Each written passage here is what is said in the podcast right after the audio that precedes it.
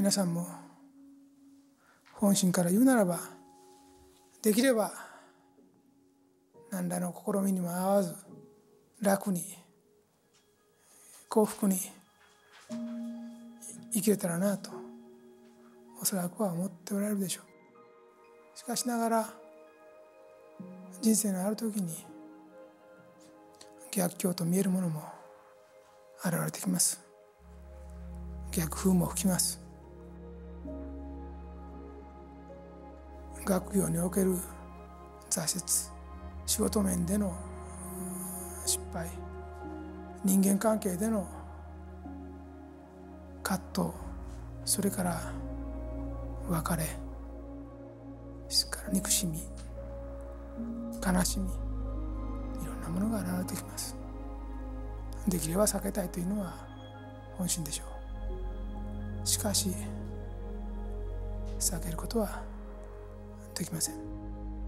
避けるということはそうした苦しみや悲しみを避けるということはあなた方の今前における魂修行を無力化するということでもあるんです。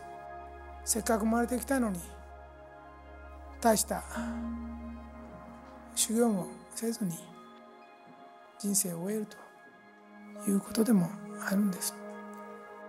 確かに能力的なるもの才能的なるものは生来のもの生まれつきのものもあるでしょう。ただそれだけであったら人は進歩しません。その人に相応の人生の諸問題が与えられ苦しみながらそれを乗り越えていく時に魂の輝き徳とでも言うべきものが生まれてくるんです。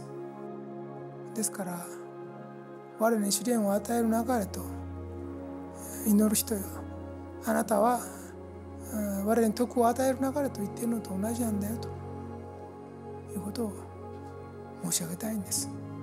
その試練の中であなたは魂の輝きを得るであろう。だから強くありなさい。自分に対して誠実でありなさい。自分の仏性に対して謙虚でありなさい。